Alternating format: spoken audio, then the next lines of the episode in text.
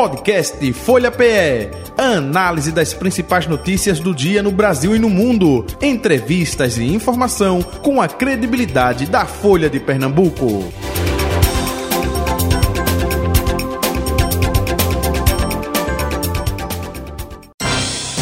Folha Política. Nosso convidado na segunda parte do programa é o deputado federal pelo PSB, Pedro Campos. Já está com a gente aqui, ele está em Brasília, capital da República, e nos atende gentilmente. Deputado, muito bom dia. Prazer tê-lo aqui no Folha Política mais uma vez. Seja bem-vindo. Tudo bom? Bom dia, Jota. Bom dia a todos e todas que nos escutam nesse momento. Bom dia também especial a todos que fazem a Rádio Folha. Para mim é uma alegria estar mais uma vez aqui conversando com vocês através das ondas da rádio. É um prazer nosso também, é, deputado. É... Betânia Santana, colunista de política da Folha de Pernambuco. Bom dia, Betânia. Oi, Jota, bom dia. Bom dia, deputado. Obrigado por ter aceitado conversar com a gente hoje. E vamos cair no ritmo meio bregoso já, né, Jota? É, mas antes, deixa eu mandar um recado para você que nos assiste a partir de agora. Estamos também no YouTube, canal Folha de Pernambuco no YouTube. Se inscreva no nosso canal, ative o sininho para receber as notificações, dê o famoso like, joinha para o conteúdo apresentado. Faça a sua sugestão, crítica, elogio, enfim, fique à vontade. Pode compartilhar também. Estamos no Facebook, no arroba Rádio Folha PE. Além de escutar, você pode assistir a nossa entrevista com o deputado Pedro Campos. Já que você puxou aí a questão do Brega, puxe justamente esse assunto, Betânia. e hoje nem é sexta-feira E hoje não é sexta-feira, né? Ô, deputado, o senhor faz parte de um movimento que tende a fortalecer o Brega e transformou a, a Câmara esta semana em, uma, em um palco de, de música brega. É isso? Há quantas anda esse movimento? a gente realizou uma audiência pública que é pré-requisito para a criação do Dia Nacional. A audiência foi uma das audiências públicas mais bonitas, eu acho que a Câmara dos Deputados já viu. É, todos os servidores que estavam lá, as pessoas que vieram do Recife, de outros estados, músicos, produtores musicais, emocionados por ver um movimento que ganhou força nas periferias do Nordeste brasileiro vir até o centro de poder do país, em Brasília, e discutir políticas públicas para o Brega. Inclusive, já saímos com compromisso do Ministério da Cultura de receber o movimento do Brega e pensar, por exemplo, um edital específico, da mesma forma como foi feito para o hip hop. Então, essa primeira etapa da audiência pública foi muito positiva. Né? Ver essas pessoas que saíram, por exemplo, como o Neif saiu lá do Ibura, como também Elvis saiu do sinal onde ele fazia malabarismo, chegarem até Brasília através da arte, da cultura e falarem o que eles pensam e o que eles acreditam ser importante, para mim é muita alegria e uma honra enorme poder propiciar que isso aconteça. E agora a gente vai poder, já com a audiência realizada, avançar com o projeto do Dia Nacional do Brega, que nós desejamos que seja dia 14 de fevereiro, e também com outras políticas públicas para fortalecer esse movimento tão importante. E dar bom dia para a Betânia, terminei não dando no, na abertura. Bom dia, Betânia. É uma alegria poder estar aqui novamente conversando com você na Rádio Folha. O deputado, para a gente também, claro. É, esse movimento começou bem aqui no Recife, né? Quando o vereador Marco Aurélio, Marco Aurélio Filho é, apresentou o projeto que transforma o Brega em, em patrimônio material, né, deputado? Vocês estão juntos nessa, nesse, nesse fortalecimento do, do ritmo? Sim, o Brega é um movimento que vem se fortalecendo e para se fortalecer contou com parcerias importantes. A gente recebeu aqui, por exemplo, o professor da Universidade Federal de Pernambuco, Tiago Soares, que é um grande pesquisador na área do Brega. Todo esse processo de patrimonialização do Brega passa também pela universidade pública e pelas pesquisas que são feitas em relação à importância desse movimento. Passou pela Câmara de Vereadores com iniciativas como o Dia Municipal do Brega, como a criação do Novembro Brega, que foi de autoria do Marco Aurélio Filho, e também a transformação do Brega em patrimônio cultural e material do Recife, e passa pela valorização que o Brega vem tendo também pela gestão do prefeito João Campos. Isso foi muito citado aqui na audiência pública. Praticamente todos os artistas falaram da importância que foi para o Brega, por exemplo, cantar no palco principal do Marco Zero no Carnaval. Então, isso valoriza o movimento, isso ajuda com que o movimento se torne cada vez mais conhecido e que saia dessa visão de marginalização do movimento. O Brega é um movimento importante que gera emprego, renda, gera oportunidade e que fala sobre o contexto da realidade da vida das pessoas e que a gente precisa ouvir essa voz que vem do Brega também. E já tem até o dia, né? A, a data para ser o Dia Nacional.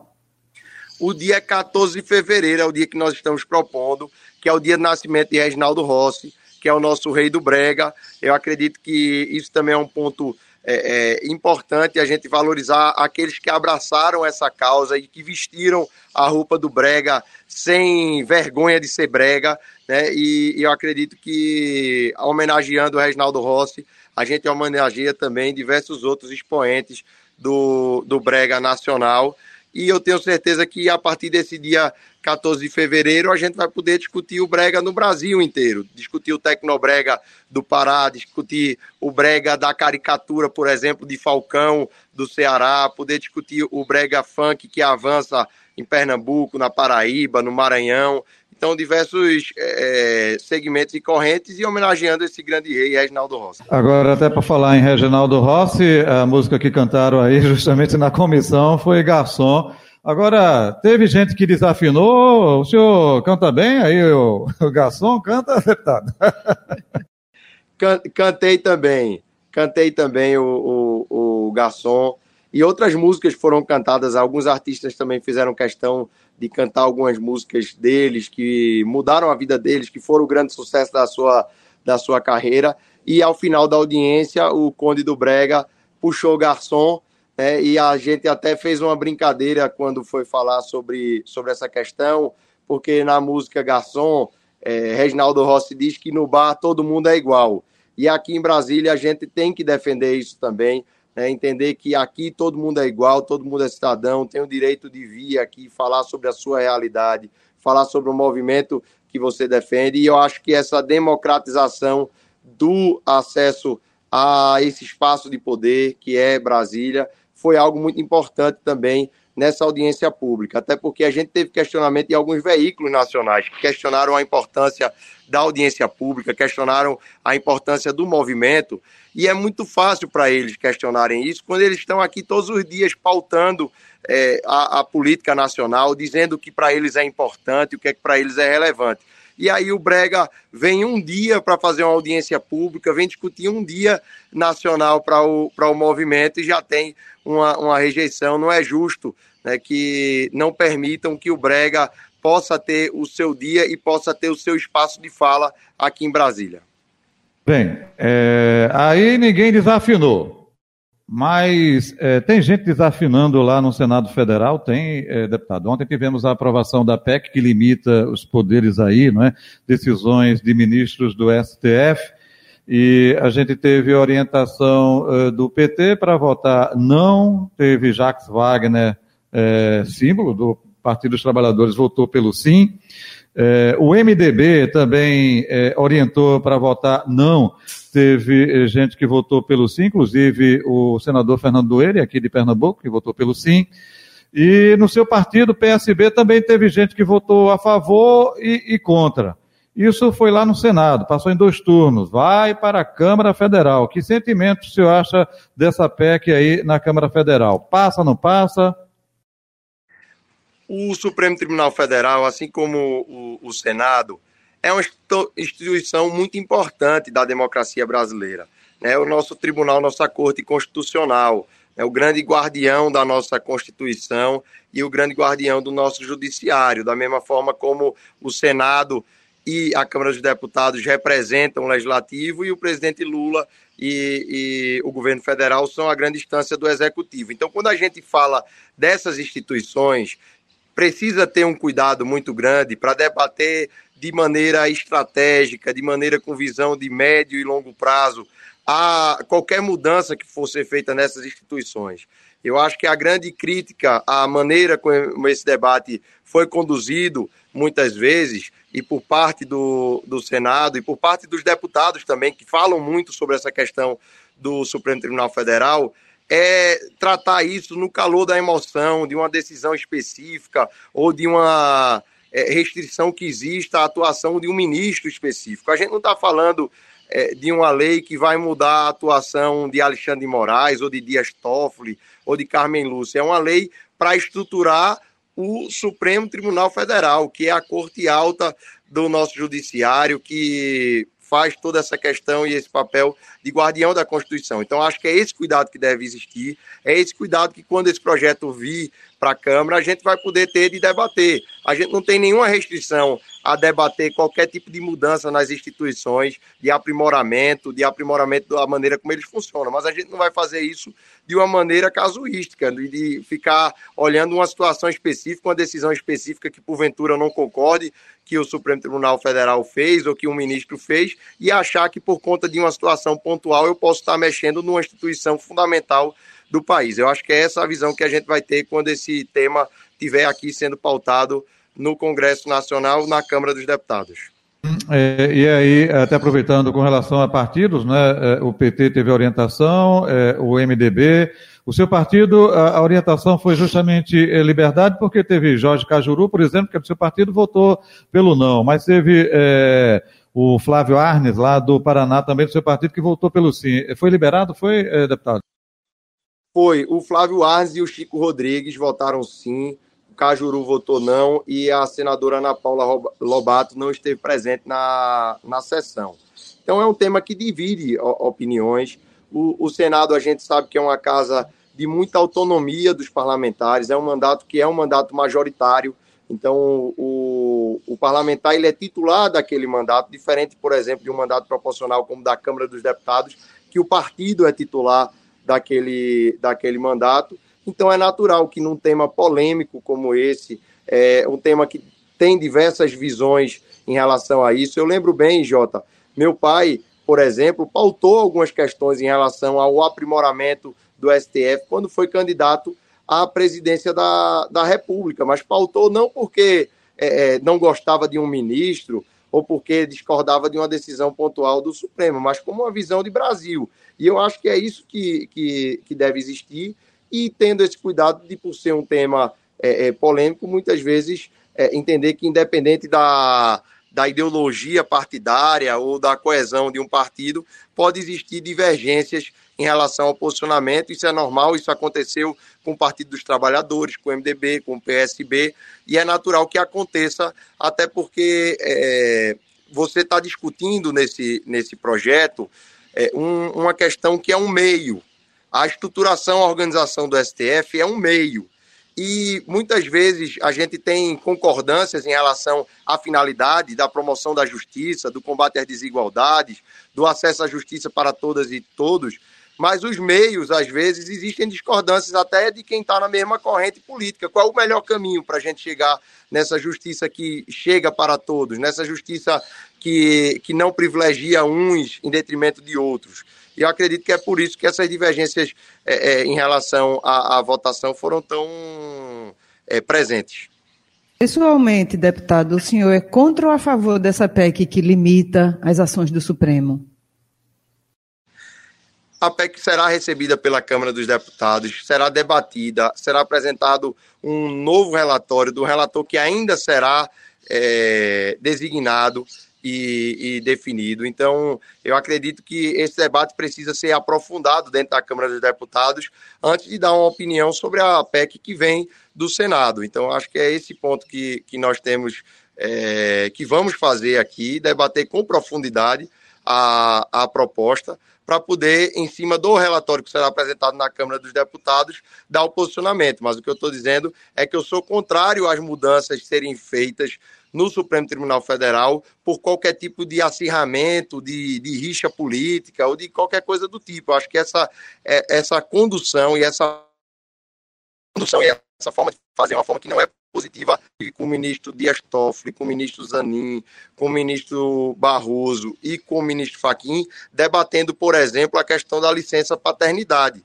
A licença paternidade está prevista na nossa Constituição, mas há 35 anos não existe uma lei específica sobre licença paternidade no país. E o Supremo está decidindo que há um vácuo legislativo e poderá, inclusive, definir consequências para esse vácuo legislativo. A gente sabe que essa decisão pode ter resistências, mas nós, enquanto, parlamentar, enquanto, parlamentares que fazemos parte do grupo de trabalho da licença paternidade, estamos indo lá dialogar com os ministros e reconhecer que existe um vácuo legislativo e dizer que nós estamos dispostos a vencer esse vácuo e que precisamos é, para que isso aconteça, precisamos dessa decisão do Supremo, dizendo que há um vácuo legislativo, porque nos empodera a dar prioridade a essa temática que há 35 anos é negligenciada. Então, quando os poderes funcionam de maneira harmônica, eu acredito que o resultado é muito positivo. E por isso que, com calma, nós vamos analisar a PEC, o relatório que for apresentado, e discutir o, o, Supremo Tribunal Federal do ponto de vista de uma instituição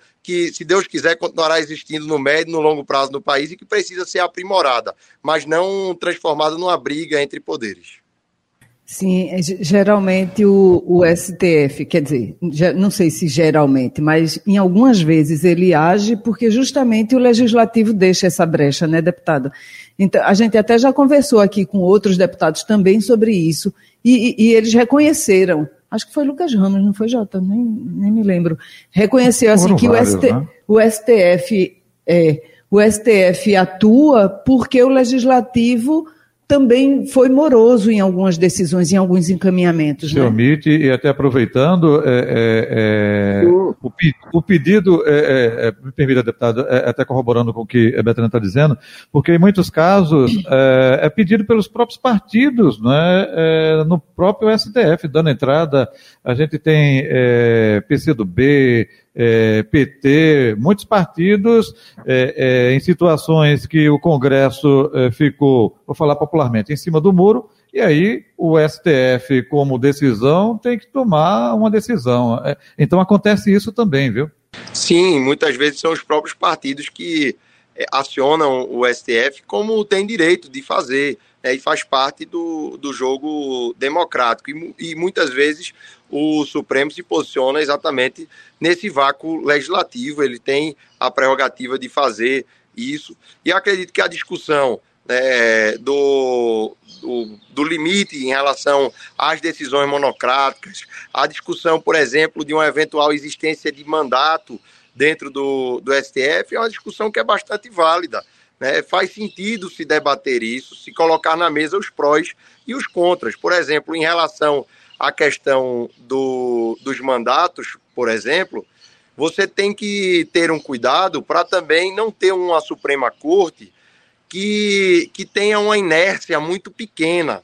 Né? A Suprema Corte talvez seja o, o poder dentro é, é do contexto federativo do país que tem a maior inércia, ou seja, ela demora a mudar de posição, ela demora a, a, a destruir maiorias que existam ou pensamentos que, que, que possam é, prevalecer, porque se você for ver uma Câmara dos Deputados, ela pode ser hoje com a maioria de pessoas que são a favor do presidente Lula e amanhã está com a maioria a favor de Bolsonaro, né? e num período curto de tempo.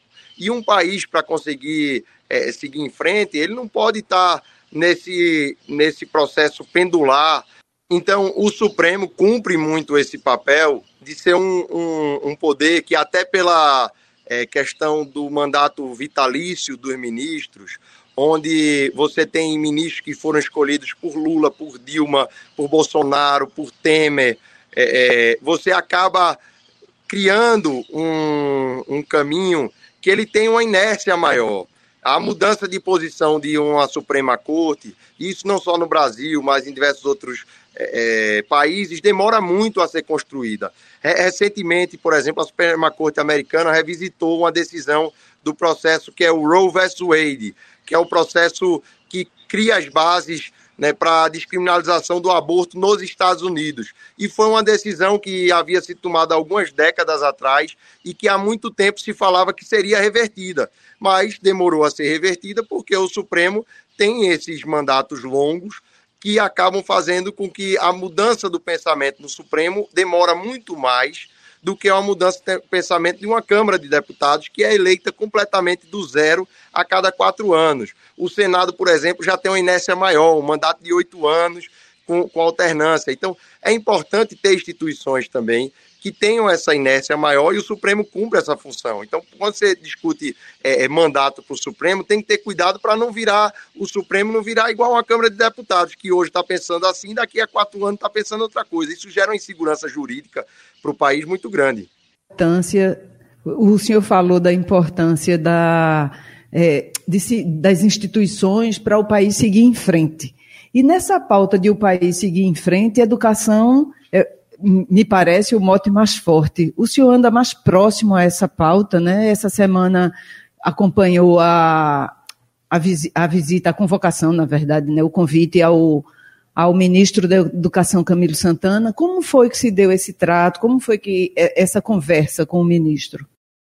A conversa foi muito positiva. O ministro veio é, aberto para poder receber as críticas e questionamentos que foram feitos ao, ao Ministério e também responder a, a todos os questionamentos que foram trazidos pelos parlamentares.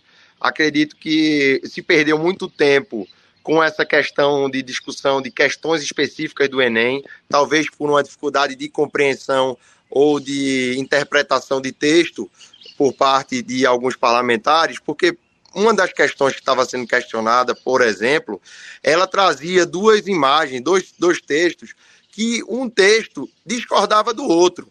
O que ele queria saber era se o aluno era capaz de ler um texto, ler uma imagem, interpretar. Ele não queria trazer uma verdade absoluta. Então, quando você traz um texto de apoio de um autor, você não está dizendo que aquele autor está certo ou que está errado. Você quer ver se o estudante consegue entender aquela perspectiva que o autor traz. Então, se perdeu muito tempo com isso, mas falou também de coisa importante, como, por exemplo, a remodelação do novo ensino médio, a possibilidade de criação de uma poupança ensino médio ou de uma bolsa permanência para os estudantes do ensino médio. E eu levantei um questionamento importante. Nessa transição do novo ensino médio, a gente tem que ter muito cuidado com os estudantes que estão no primeiro e no segundo ano do ensino médio agora, porque esses estudantes vão viver uma transição dupla.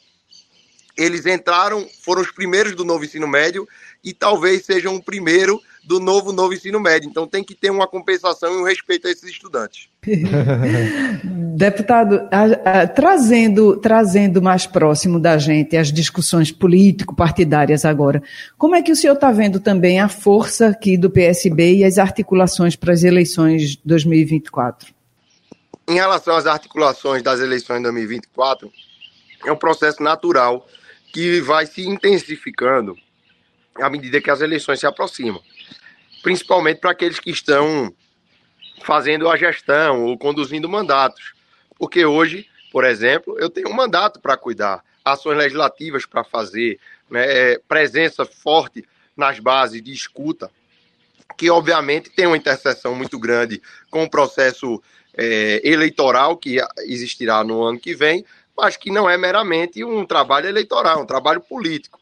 A mesma coisa um prefeito da cidade, ele tem que estar cuidando da drenagem, do buraco da rua, das obras que estão em andamento e ao mesmo tempo discutindo a política e a construção desses palanques. Eu acredito que é, é isso que tem acontecido, é, que o bom gestor, por exemplo, eu vou citar o caso de João, mas a gente tem, por exemplo, dentro do PSB, cerca de 50 prefeitos e prefeitas no estado de Pernambuco.